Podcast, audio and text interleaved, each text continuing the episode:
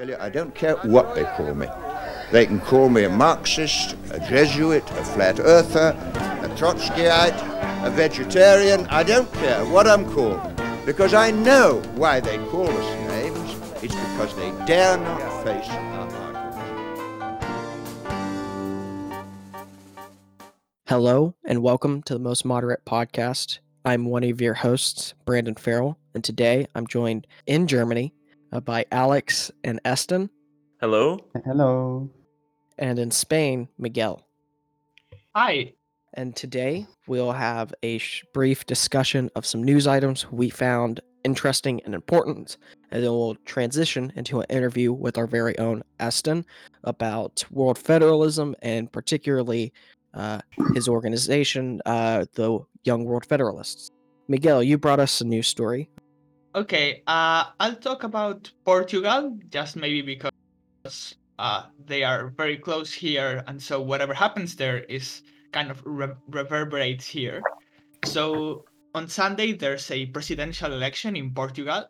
Uh, first things first, Portugal has what's called a semi-presidential system, which means that the president is neither super powerful, not just a uh, like sta- what a would you call figurehead? a figurehead. It's neither of the two. Is somewhere in between. So they are not the American president or the German president. So yeah, it's it's a bit of an ad hoc system. Okay. So first, the incumbent president, uh, Marcelo Rebelo de Sousa, from the center-right Social Democratic Party, is expected to win really in a landslide. Perhaps uh, he will even avoid a runoff. A runoff would happen if nobody gets 50% of the vote and he is polling at like 55 or 60%. But the most interesting and perhaps the most worrying, definitely the most worrying aspect of the election is that the far right candidate Andre Ventura is consistently polling in third place. Mm. Ventura is the candidate for the Eurosceptic and anti immigration Chega party. Chega translates as enough, more or less. Uh, and tied with Ventura is Ana Gomes of the center left Socialist Party. Uh, maybe she's just a bit ahead, but anyway, Ventura it, Ventura is polling at maybe like 10 or 12 percent, so it isn't you know it isn't a major force because Rebelo de Sousa is just beating everybody by so much that Right. it doesn't really matter what anybody else gets. But still, it's not great. Uh, perhaps unsurprisingly, in the middle of a pandemic, a lot of voters are choosing to cast their votes from home. There will be record numbers of mail in ballots and also probably an exceptionally low turnout. So, you know, it remains to be seen if the results are representative of trends in Portugal or they are just a one off thing because of the pandemic and because the incumbent is going to win in, with such a margin. Uh, Portugal faced relatively well the first wave of COVID, but now it is a very badly hit country. And likewise, it had until now managed to avoid the rise of the far right. But Sunday's election may be the beginning of the end for that. I'm unfamiliar with Portuguese politics. So, in your opinion, what would a victory for the incumbent? Uh, what's their foreign policy like? If if if you know, uh, Uh, so they are part of the European People's Party, I believe. So they are just your general like Conservative. right. Uh, yeah, conservative party. Mhm. I don't particularly know a lot about their foreign policy, so I'm not going to sure. say just uh, say Well, something that the I don't know European People's correct. Party kind of gives you a sense of where they are. So, thank you for Yeah. that. Uh, did you have another story for us? Yeah, I did. So I don't know if you have heard of COVAX. That's the, Uh, the WHO's like mission to distribute the vaccine. Yeah, exactly. So uh, it's part of the program called the ACT Accelerator, uh, the Access to COVID 19 Tools Accelerator. It was launched in April by the World Health Organization. And the idea, and I will just read you now because uh, because I think it's interesting, is bringing together governments, global health organizations, manufacturers, scientists, private sector, civil society, and philanthropy with the aim of providing innovative and equitable access to COVID 19 diagnostics, treatments, and vaccines. So it sounds great, but Mhm. it's failing already. Uh, because, well, because most countries are, uh, are not really pitching in as much as they should. sure. So COVAX is short 2.8 billion dollars for 2021, and many countries are reaching uh, bilateral agreements with the vaccine manufacturers in order to get their own supply of vaccines instead of pitching into this common fund. The idea is that uh, countries would pitch into the common fund, and then uh, vaccines would be distributed based on need, not on country income. So lower Mhm. income countries would receive their fair share of vaccines. But of course, if countries don't actually put their money where their mouth is, uh, it doesn't happen. So lower lower income countries are not don't do not have vaccines, partially because of that, and partially because like no uh, none of the approved vaccines is uh, within the COVAX portfolio, so they will have to wait until other vaccines are authorized. But even then, it remains to be seen whether there will actually be vaccines for many of these countries. Wait, are you telling me nation states are undermining rational global governance? Who would I have thought? know, I know, Man. it sounds crazy, That's but new. yeah, Yeah, it's almost like this news story is just why we should have a world government. yeah, Yeah. totally. Uh, just last Monday, uh, World Health Organization Director General uh, Tedros Adhanom Ghebreyesus, I hope I'm pronouncing that at least somewhat correct. Better than I could. Yeah. Uh, he said that uh, the world is facing like catastrophic moral failure and implored countries to stop reaching these bilateral agreements with vaccine manufacturers instead of uh, with instead of through COVAX. hmm The silver lining, if there is one, and praise is unlikely to come from this podcast, I think, to the Biden administration, but at least now that they are in power, they will join COVAX, which they didn't under the Trump administration. The United States will. Mm-hmm. Uh, uh, Anthony Fauci said that. Mhm. And they will also not leave the World Health Organization. Yeah. So I guess a little bit of good news, but in general, it sounds like uh, things are going to go rather poorly. Yeah, I think Biden is just a, a slight balm to the issues uh, pertaining to international politics and the changes we've seen over the last four years. But I am excited that we're rejoining the Paris Climate Accord and there's so, and rejoining the WHO. And so, may hopefully, uh, with the right pressure, uh, we can force uh, better uh, international cooperation out of this president.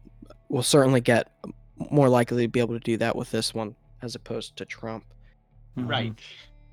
I, I wanted to say, did you hear that the the WHO chief said something about some countries have only gotten 25 vaccines total?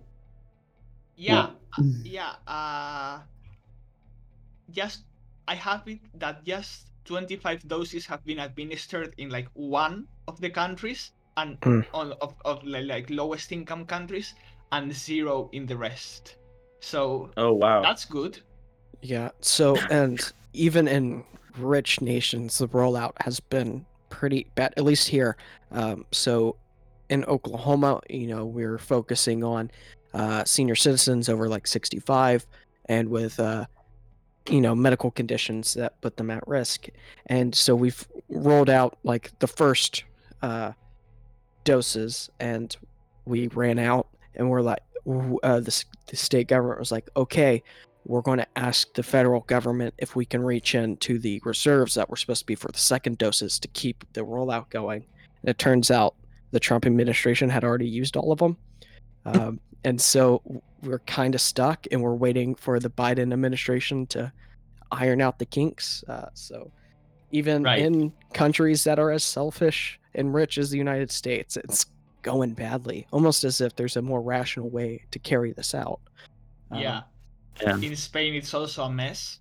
Uh, in Spain, what's happening uh, every day on the news? You see news of like a mayor of some city who like wasn't supposed to get the vaccine, but they did anyway, or the like Mm. uh, health uh, director for a particular region that got the vaccine even when they weren't like part of any of uh, any at-risk groups. So that's what's happening here. Mm. And then a country that gets a lot of praise for its vaccine rollout is Israel. Yeah. Without usually mentioning that they are excluding Palestinians from the vaccine distribution. So that's great. Yeah, even the settlements are getting vaccines and Oh, not wow. the Palestinian communities surrounding Wow, the occupied settlement. territory. That's Yeah. awesome. Um, Love that. So That's a good message to send. yeah, um, Alex, uh, you have a news story or something yeah, found of course. interesting? Uh, first thing I want to say, um, just uh, to keep the ball rolling here um, about uh, Germany and the vaccine dis- uh, distribution is uh, that we now have a lot of people from the FDP, which is the um, economic liberal party in uh, Germany. Like uh, their policy mostly consists of deregulation and privatization and uh, they're now often on the news uh, talking about how Germany should have uh, already bought more vaccines when the vaccines were not already uh, developed. So, uh, like um, risk um, investment in into the vaccine, so we now have more. And yeah, you can see it's only uh, for uh, being popular and gaining more votes in the next election. Right. And the thing is uh, that if Germany buys more vaccines, there will be less vaccines for uh, poorer nations, and uh, Yeah. that irks me every time because um, although it's nice to have vaccines, we can't forget the people around us, and I really hate them for yeah just saying we need we we Germans we need more we need more and are forgetting about everyone around us. So yeah, that's that. And the next thing I want to talk about today is uh, the election of the chairman of the CDU, which is the biggest party, or at least the most popular party by votes in Germany. Uh, they've won every election for the last, I think, 16 years now. hmm Um, as long as Angela Merkel has been um, Chancellor of Germany, at least. And uh, there were three candidates. Um, one, or I want to mainly talk about two of them only today. Um, those candidates are called Armin Laschet and uh, Friedrich Merz. Uh, Laschet is uh, currently uh, uh, the federal, uh, the president of the federal state. Um, don't let me just uh, look it up real quick. Um, in yeah, in. North Rhine-Westphalia, uh, North Rhine-Westphalia. I don't know what it's called in English. Westphalia. Um, that's right. All right, all right.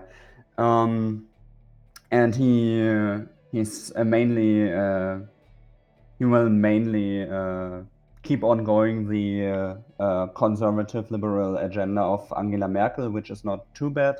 But of course, uh, you guys know me. I don't see it as good as well. And the other candidate, Friedrich Merz, is uh, much more bad to say it uh, in blank terms. Uh, he's um, he um, Well, he's a feminist, haven't you heard? um, uh, yeah, yeah, yeah. He's a strange kind of feminist. Um, He's married a woman, so he- at least, yeah.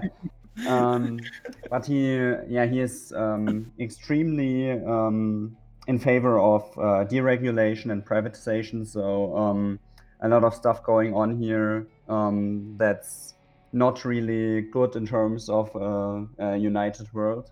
Mhm. And he, uh, the main point I want to make here is uh, that he's been um, the uh, what's I gotta look up the English word for that one real quick.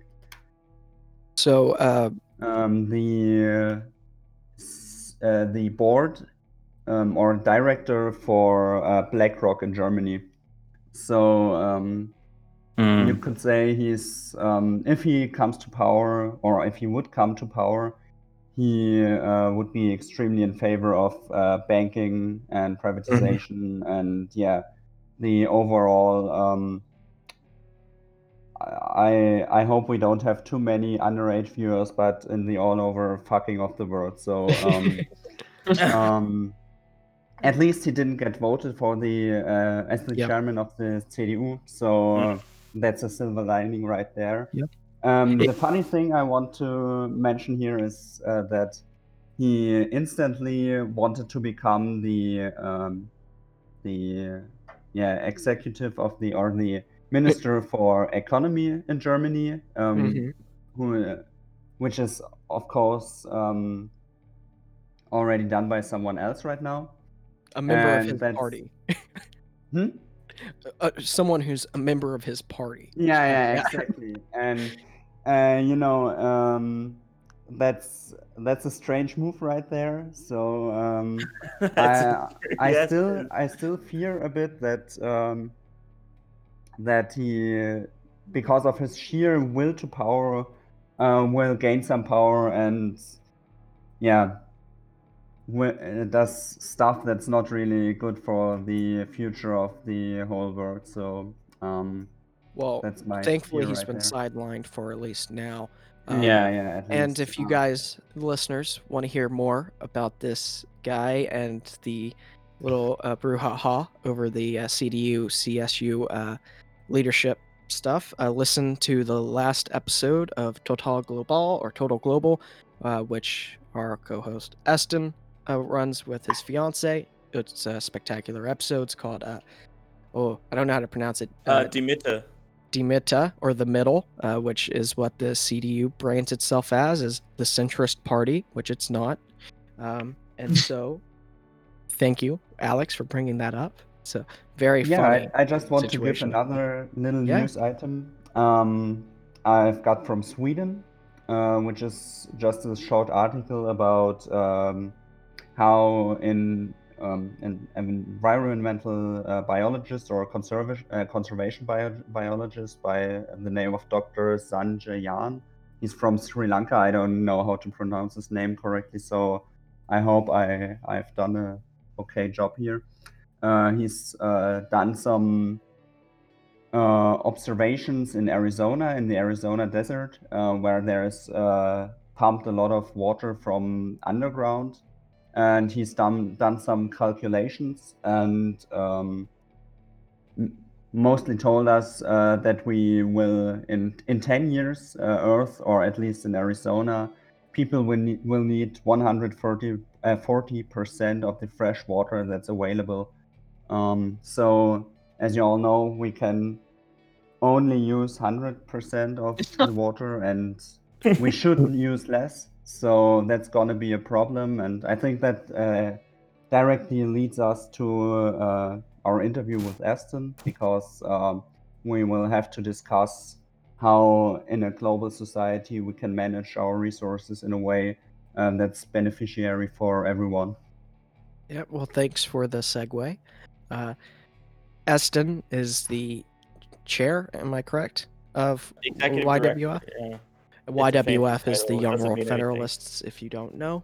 Uh, and so our, we're going to have a discussion about World Federalism, about the Young World Federalists, and some broader questions about the movement. Uh, the opinions stated here are Eston's unless otherwise stated. Um, and so these do not necessarily reflect the organization. Um, and so we'll start off with just the broadest question our movement always has to answer. Uh, but what is world federalism? And in your opinion, why do we need it? Okay, well, uh, thanks for thanks for interviewing me. First of all, I really appreciate the the hot seat and the spotlight. Um, I will say that I've only been a part. I've only been in my role with W YWF for since like September. Sure. Uh, so I didn't found it, and I haven't been there for the whole. It's a young organization. It's only a year old. Uh, so, yeah, but there's a lot of there's a bright future ahead, and we can get into that. Uh, world federalism uh, is basically um, a system of global governance where the roles or the power is distributed uh, between the local, the national, and the global level, um, and it strengthens uh, the global level uh, by sovereignty sharing uh, with the nation states. Um, so, in a very similar way that um, Germany works as a federal country, or the United States works as a federal country, all of the states share a little bit of their power with the national level for national issues. And it's the same concept applied to the global level um, with the countries of the world. And that's probably the shortest um, way. I mean, there's, and then you can say democratic world federalism is where there's a world parliament uh, that represents the people of the world or humanity that has the power to vote and enact laws that are then enforceable.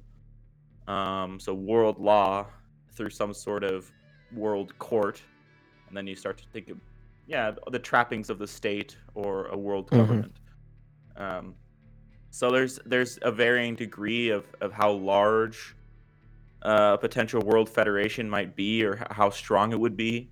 Uh, in our own movement, there's debate over what its um, uh, what its proper ro- uh, role should be. Um, personally, and this is not a view of YWF, but I really don't like countries at all.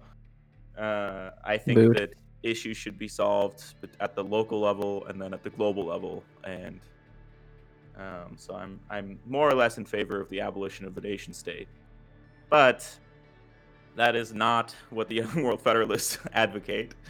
Um, they're a little bit more uh, broad-based and trying to appeal to a broad swath of, of people um, for from sure. all corners of the world and all sides of the political spectrum. Um, Um, and then Yeah. why do you think, in your opinion, why do we need world federalism? Okay, yeah, I mean, so I think the, the clearly the biggest issue that a lot of the people our age would the easiest thing to point to is the climate crisis uh, and the lack of action on that.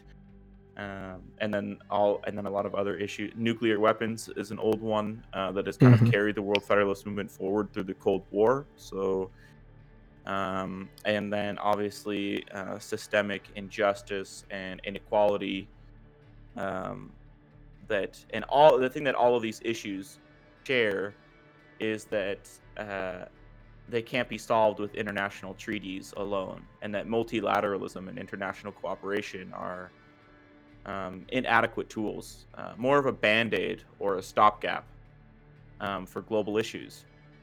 So I don't hate multilateralism or international cooperation. I just think that it's not the right tool for the job. For sure.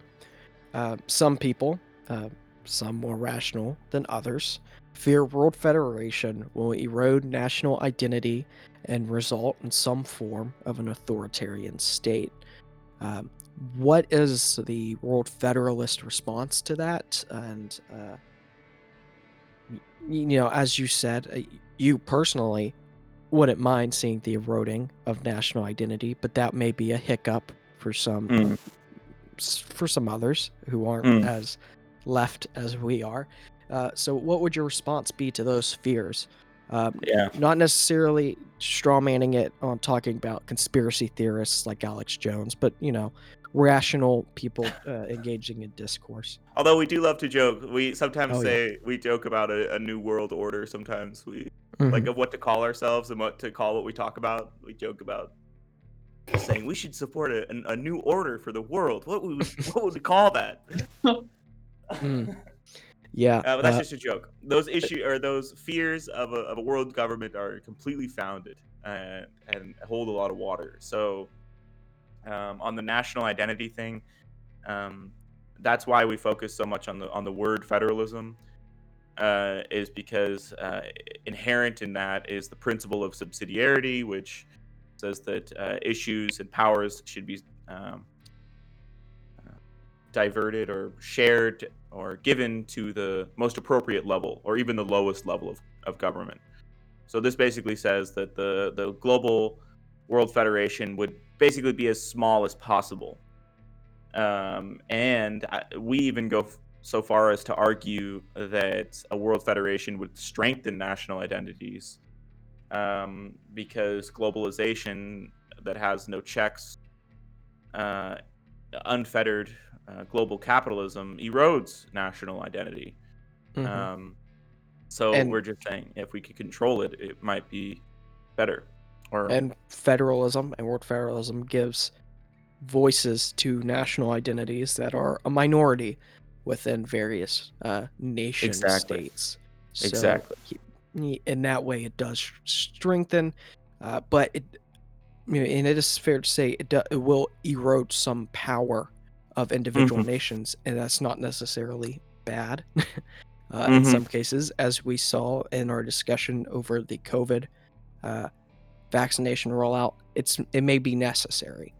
Um, Mm, So If I Yeah. may give my two cents here, it also Sure. gives power to uh, states that are not economically powerful, which is, uh, which is, in my opinion, in on on the on the base of the ideal of an egalitarian world, um, extremely needed because uh, we we need to have a system of uh, legislation that secures power all, uh, for those uh, that are not uh, economically powerful, just to save lives, to put it in some more drastic words. So, the far right, as we've already kind of talked about, uh, labels any attempt at global governance and global democracy as a communistic plot. Uh, so, the Young World Federalists uh, in the broader movement have a specific ideological commitment. No, the Young World Federalist does not have a specific ideological commitment. Uh, we see ourselves as a broad, uh, popular front, single issue popular front, um, only focused on a world federation or a global democracy. Um, we uh, consciously try not to, at this stage in our in our growth, uh, we try not to take any positions on pretty much any other issue besides a world federation. Um, so we, at the same time, we try to relate that issue with the real issues that people care about, like climate change and inequality. Um, but it all comes back to a world federation. Right. Um, and this is this is a decision we've made to appeal to, uh, ideally, appeal to a broad base of people.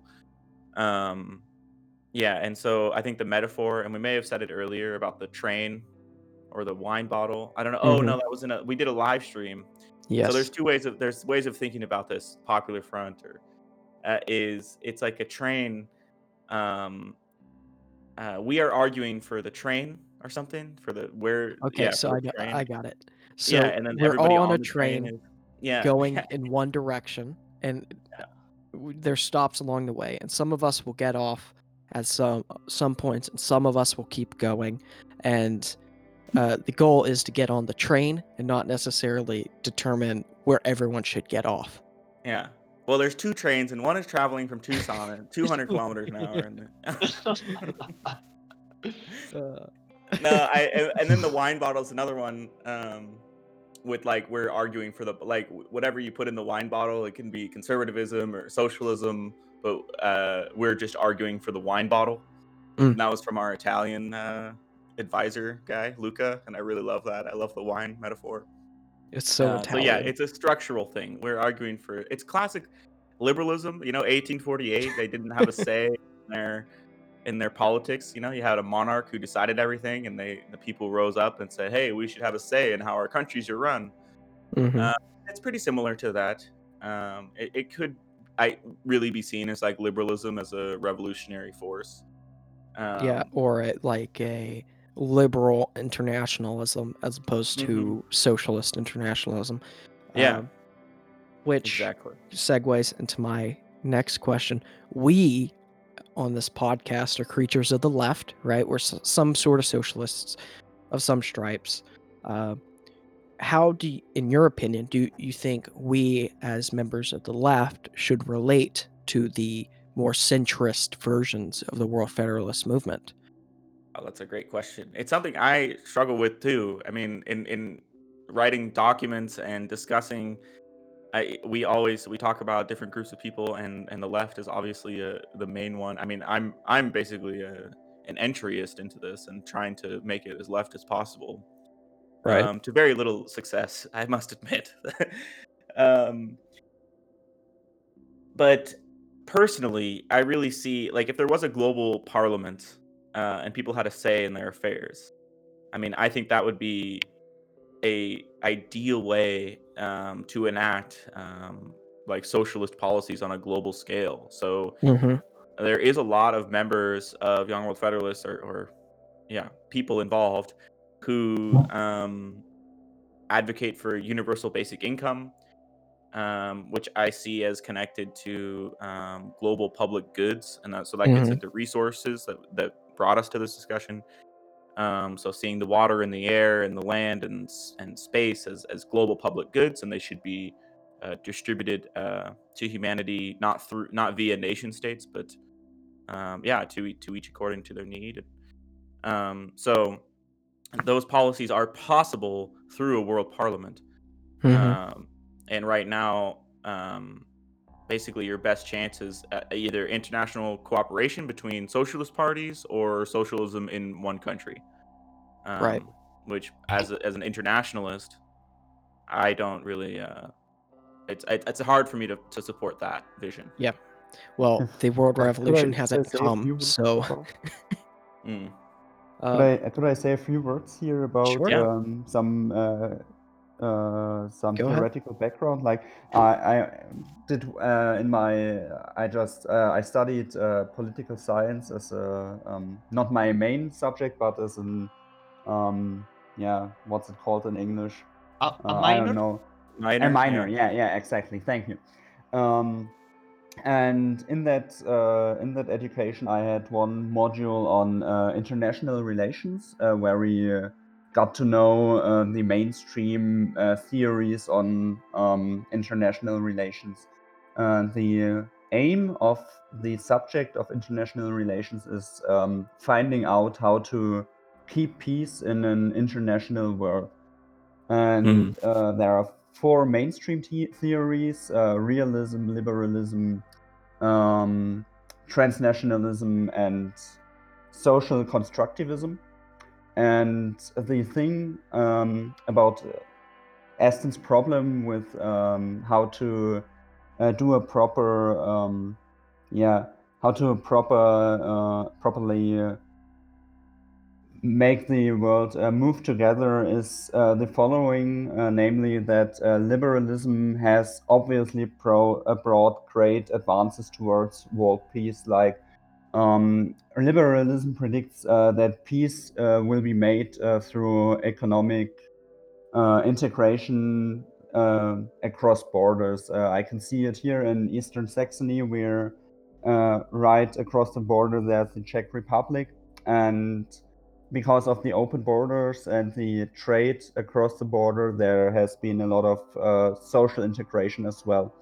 And from a leftist standpoint, I gotta say that's not enough because um, another point about liberalism is, or especially neoliberalism, is uh, the wars that are fought for oil in the Middle East. And the point here to be made is that um, we have to move on to a more social constructivist um, yeah notion in uh, international relations which means that on a personal level we have to relate to Mhm. foreigners to say it uh, like that um, and a project that's made uh, towards that already are exchanges between schools in different countries which uh, in my opinion, is a great thing. But we have to move that further. And uh, to me, world federalism is a great tool because um, uh, German social sociologist, what's sociologist? sociologist. Sociologist, thank you, thank you, right there. Um, Erich Fromm predicted that uh, we have to make some kind of cultural council so we um, can uh, have a democratic um, instrument to, yeah, aggregate wishes that are not only about uh, economics but also about culture. Mhm. And in my opinion, in the global world, we need uh, such a cultural council um, on a global level. And that's my leftist standpoint on world federalism, to be honest. Um, is I- to, And I do have- think we'll. Oh, Hmm? continue. yeah, in my opinion, that's uh, that's the thing. We instead of um, resorting to war in times of crisis, we uh, have to have this often talked about a round table where we can can all take place at and talk about What? our problems, and that's where I see world federalism from a leftist standpoint. Like uh, in the project of make of creating this uh, round table on a global level. Yeah. Yeah, I um, completely I- agree with the and we can with the definitely- citizenship stuff and the social aspect of it. It's very Yeah, we can uh, definitely have many conversations about this particular subject. I think it's one Mhm. that we'll have to revisit Yeah. Yeah. because just straightforward, we'll get pushback from the left about how broad tent the movement is, and so we we do have to form some kind of conversation about how do we relate as leftists in such a broad uh, movement. Yeah. Um, but Yeah. moving on to the most controversial uh, topic within the World Federalist uh, movement, uh, in your opinion, which method to to achieve a world federation is most likely to work? And the spicier question, which one are you not interested in at all, or Oh, thinks the least likely? Oh jeez. I hate most of them. Um so that's probably my biggest problem with the whole thing is that like all of the especially the most likely ones, which Mm-hmm. unfortunately are like uh I don't know, the the powerful western countries, you know, the so-called so the western League of countries. Democracies idea. the League of Democracies, or even like security. There's even some world federalists who really think that like NATO is the perfect vessel to to put forward world federalism. So like yeah, like expanding NATO and making it, you know, and which I understand, like thinking about like the monopoly on violence and maybe like yeah, if you go there first, it might it is efficient. I get why they would like really get behind that, but in terms of like the morality behind it, yeah. it's just completely not something I can stand behind. World Um, federalism with imperialistic tendencies. yeah, exactly. We force everybody into it. I mean, it's like Trade Federation from from Star Wars. So I, you know, I don't really support that. Um, per se, it's not my favorite, but we try not to have a again with the like neutrality on a lot of issues. We don't really advocate one pathway over another. Um, I do stress amongst the team and amongst the other like leadership of of Young World Federalists that we we should because I mean with Biden, he openly supports the like Union of Democracies. And we're like and there's some people who say, okay, well if this moves forward, then we should just completely get behind this and really just stop talking about all the other pathways and only advocate this because if it's the most practical or one that moves forward and I say, okay, yeah, maybe, but we also need to remember that world federalism needs to be underpinned by some sort of morality and some sort of values. Um, and Mhm. uh, international cooperation between democracies is not inherently good. Um, So that's one thing that I like. We should be the first people to critique um, whatever union of democracies comes out and say, okay, this is maybe a step in the right direction, but it needs to be better. Mhm. Um, The same so- way we treat the UN uh, when it was founded. You know, it's Yeah.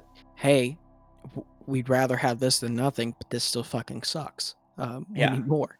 Yeah. Um, and so, you know, which do you uh, find the most ideal way to achieve world federation? Yeah. Well, going back to what Alex was saying about the like the social aspect of it. So I've talked with another a very the most recent addition um, to the World Federalist uh, community is called the Progressive World Federalists, and they're out of Canada. And they have Um, a terrific podcast called Yeah. uh, Progressive World. Listen to it; it's better Yeah. than ours. but it is Uh, yeah. So the Not for guy, long. and we're this is the best podcast. Only listen to this one. yes. Um. So the the guy who started that, John Daniela, if I'm pronoun- pronouncing his name correctly, I'm probably not. Um. I won't get into the to why he started it, but he but he started it, and uh, he's he's a cybersecurity expert. He's really knowledgeable, and and and it kind of I had a nice conversation with him, and I I talked with him um, a little bit on LinkedIn and stuff, and he's a cool guy. Um, but he, we had the same conversation. Um, what I asked him what his preferred pathway was because he was really saying like economic and political cooperation just is not the vehicle for World Federation. And I said, okay, well, what is? And he said we should all just see ourselves as global citizens first. Um, and I might be misquoting him, so don't don't don't attack him if you don't like what I'm saying. But um, I I really agreed with the spirit of what he was saying, which is um, that the the social aspect and global citizenship and solidarity with humanity Mhm. um, is is pro- is the most important part of it. Um, and so, if we can have, if we can foster um, solidarity with people all around the world and with the human race as a collective one, um, that might be the vessel for a mass movement. Mhm. Um, and that's that's really what I like. And I love the term revolution. I listen to too much revolutions podcast with Mike Duncan. Um, so I would love to see, and I'm even thinking of starting to write something, not not anything long, um, about just like revolutionary world federalism or something, or Yeah. um, yeah, a global democratic revolution. I think that that's that would be ideal um, to just kind of in one fell swoop overturn. Well, this was an interesting discussion within the YWF Discord of whether people view revolution as a legitimate uh, means to carry out a world federation. And I think a lot of people hit on the thing that some in autocratic countries it may be necessary and that one shouldn't just because of the word revolution necessarily dissociate from it which i found i was expecting a lot worse of a take to be honest uh, and i was I was I was like, hey, at least uh, people who like the YWF have some cool views.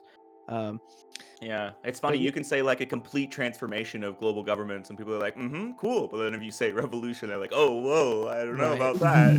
Like, "Okay, well, and it, it, it makes sense from an organizational standpoint of is that a word we want to associate with? But Yeah. in common parlance, it, it, it's just tone policing, and I don't particular I'm not particularly fond of it. Um, Mm. so moving on, uh, we just mentioned the YWF. Um, can you explain uh, what the YWF is and why it was formed? Yeah, uh, so it was formed in November 2019 by, uh, I think at the time he was like 17 year old uh, American man, young man uh, named Nicholas Rowe and uh, I an older Australian guy named Daniel Blewett, and they met each other, uh, I think on Reddit or something. Mhm. And they tried to get involved with the World Federalist Movement, which is the umbrella organization for the the, the whole World Federalist Movement, hence its name. Uh, but without getting into too much hot water, I'll say it's at that time it was hard for individuals to really get involved at, at Right. that level, uh, especially like online uh, at the global level. So there's organizations you could become chapter a member of in your nation or city, but those were they're very few and, and spread out. So if you're not in a city with a chapter of an organization, then you kind of have to either start your own thing, and there's no community online to even really engage with at the global level. Um, and so they had the idea to just start their own thing, and they came up with the name. And it first started as a Reddit r slash Global Tribe, and then uh, shortly thereafter moved on to the Discord channel, which is our main um, organizing and communication uh, platform or Right. space. Um, yeah, so that's that's really what it is, and and we have a, uh, a we're a lot going on behind the scenes. We're trying to launch a a, a dues paying membership. Yeah. Uh, pretty soon. Structure. Uh, yeah, and give people like voting power and join committees um, to talk about things and to propose policies uh, and uh, organize actions and things like that, and obviously raise money. Yeah. Um, and Well, last night I was a- actually thinking I want to do a budget for how much creating a world federation would cost. And I was thinking like how many employees would it really take in the whole world Yeah. to to make world federalism happen? And I was thinking it'd probably be like in the tens of millions of dollars. Well, that would probably be just talking shop here. Probably the best way to get people like involved in more into the organization and less the Discord of just like talking of, hey, Mm, now you have a committee you can join and do something about it, even if you can't organize in person, which Yeah. does uh, relate to one of my uh, last questions here is uh, as we head towards the end of the pandemic, which has put a stop to a lot of real world organizing, uh, what would you like to see uh, to start to take place within the movement, be it YWF as an organization or the broader movement?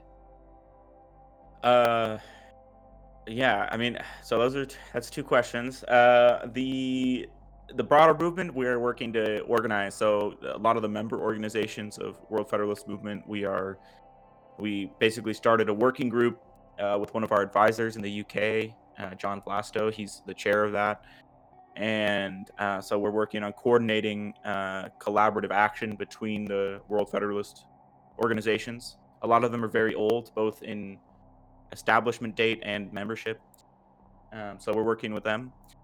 In YWF, uh, I would like to see us have our, uh, along with paid membership, and and more like democratic and participatory organization as a whole. Because right now it's like a dictatorship of seven people. Um, I want to open that up, uh, and then have a campaign with and the word the wording is also really difficult because we've had from a couple of our chapter leads in, in Spain and Indonesia. I just learned this last night, but they they don't they don't like the word federalism and they don't use it. It's in their name of the chapter, but they just Mhm. say YWF. So the word federalism has way different connotations in different parts of the world and in different languages. Yeah. Um, so Or even really here in that we- America. exactly. The whole it has the kind of reactionary uh, kind Yeah. of field of view. Yeah. Yeah, and so the, the the wording we use is super important, and that's why, as a as an organization that applies the, the rules of federal federalism uh, in our own structure, like I we don't I, or it's hard to separate we and I at this point, but we don't um, really force our chapters to use uh, any particular. Right now, they're supposed to have YWF in their name, but I mean, if that's going to hurt us in the long run, to, to have federalism in our name, then that I, I'd say we just change it and advocate one thing. So getting back to my point, um, I would love to see us have a campaign um, that's like unite the world or something like Mhm. that. That's not so political or not so wordy, Mhm. um, and then having actions uh, around the world uh, to show that while we may be a small movement, we're spread out in all Mhm. in lots of different countries. So if we could just get like, I don't want to be too optimistic, but like three or five people in each of our chapters to stand outside of an important building in their city with some signs, and then Yeah. we could just put all of those and then take a picture. Uh, and then we could have pictures from all around the world of people with, you know, a hashtag or whatever the young kids are using, uh, and and then you know, and show the show the solidarity right there that, that we're Yep. a s- global movement, and so that's I think one of the the next steps that I want us to take. Sure. Um, And so, as we wrap up this interview, I'd like to give the floor to Alex and Miguel if they have any questions they would like to ask Eston. Starting with Alex, do you have any? Um, no, I I'm really impressed with your work. Um, I just want to say keep it up, and I I really hope I'm I already joined the uh, Discord, the Young World Federalist Discord, so I've been lurking that one for a while, and also the subreddit. That's where um, Brandon and me met, and where Brandon invited me to join this podcast. So I'm thankful for that one as well. So everything I want to say here is just check out these uh, resources. There are a lot of knowledgeable people around, and there's a lot uh, to learn all ar- all around. Yeah. Uh, Miguel, do you have any questions or comments? Uh, not really either. I also don't have that much to say. It has been a pretty exhaustive interview, so yeah, I will just re- essentially uh, sign my name under everything Alex just said. Uh, I'm also like, I'm I'm also lur- lurking in the shadows in the Discord server and whatnot. Uh, so yeah, no, I don't think I have anything else to say. I would encourage you guys to join the debate because we have a lot of pretty active. Uh, I mean, I think I think even the skeptics who join, who openly say like, "This is crazy, you guys are nuts," they they talk more than the actual supporters of the idea. So it's kind Yeah. of just like a constant. So you guys should come out and, and say your opinions and be prepared to defend them vigilantly against Mm-hmm. I need. I, I keep. I need to get Bolsonaros. more active as well. I, I communicate somewhat, but it's It will kill your time. yeah. I I can speak from I, experience. I I have to find. I have to sit down because I know I'm going to start an argument. Yeah. yeah, Yeah, exactly. Alright. same. Uh, so Eston, thank you for being so kind during this interrogation. Um, I I would like to thank everyone listening uh, for, uh, well, listening. And uh, if you guys have anything to plug, uh, we'll do so. First, you can follow me at Off Brandon's on Twitter.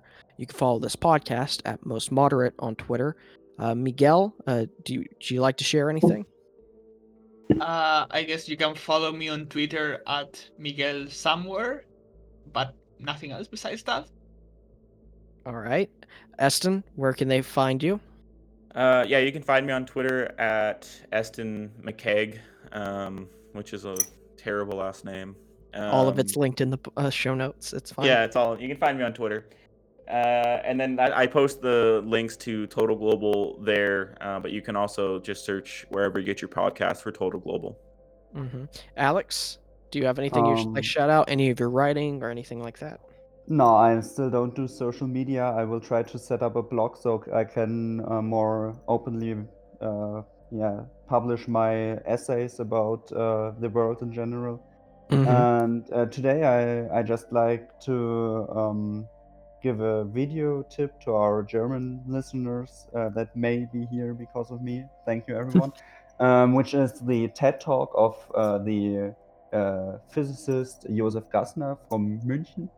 Uh, like three three years back, he already talked in a brief TED Talk about uh, the uh, implications of our modern society and how uh, change of us humans is needed as well, as well as uh, an integration on an international level. And you guys really should check it out. It's, Yeah. It can be found on YouTube. Just uh, uh, search for Josef Gassner TED Talk.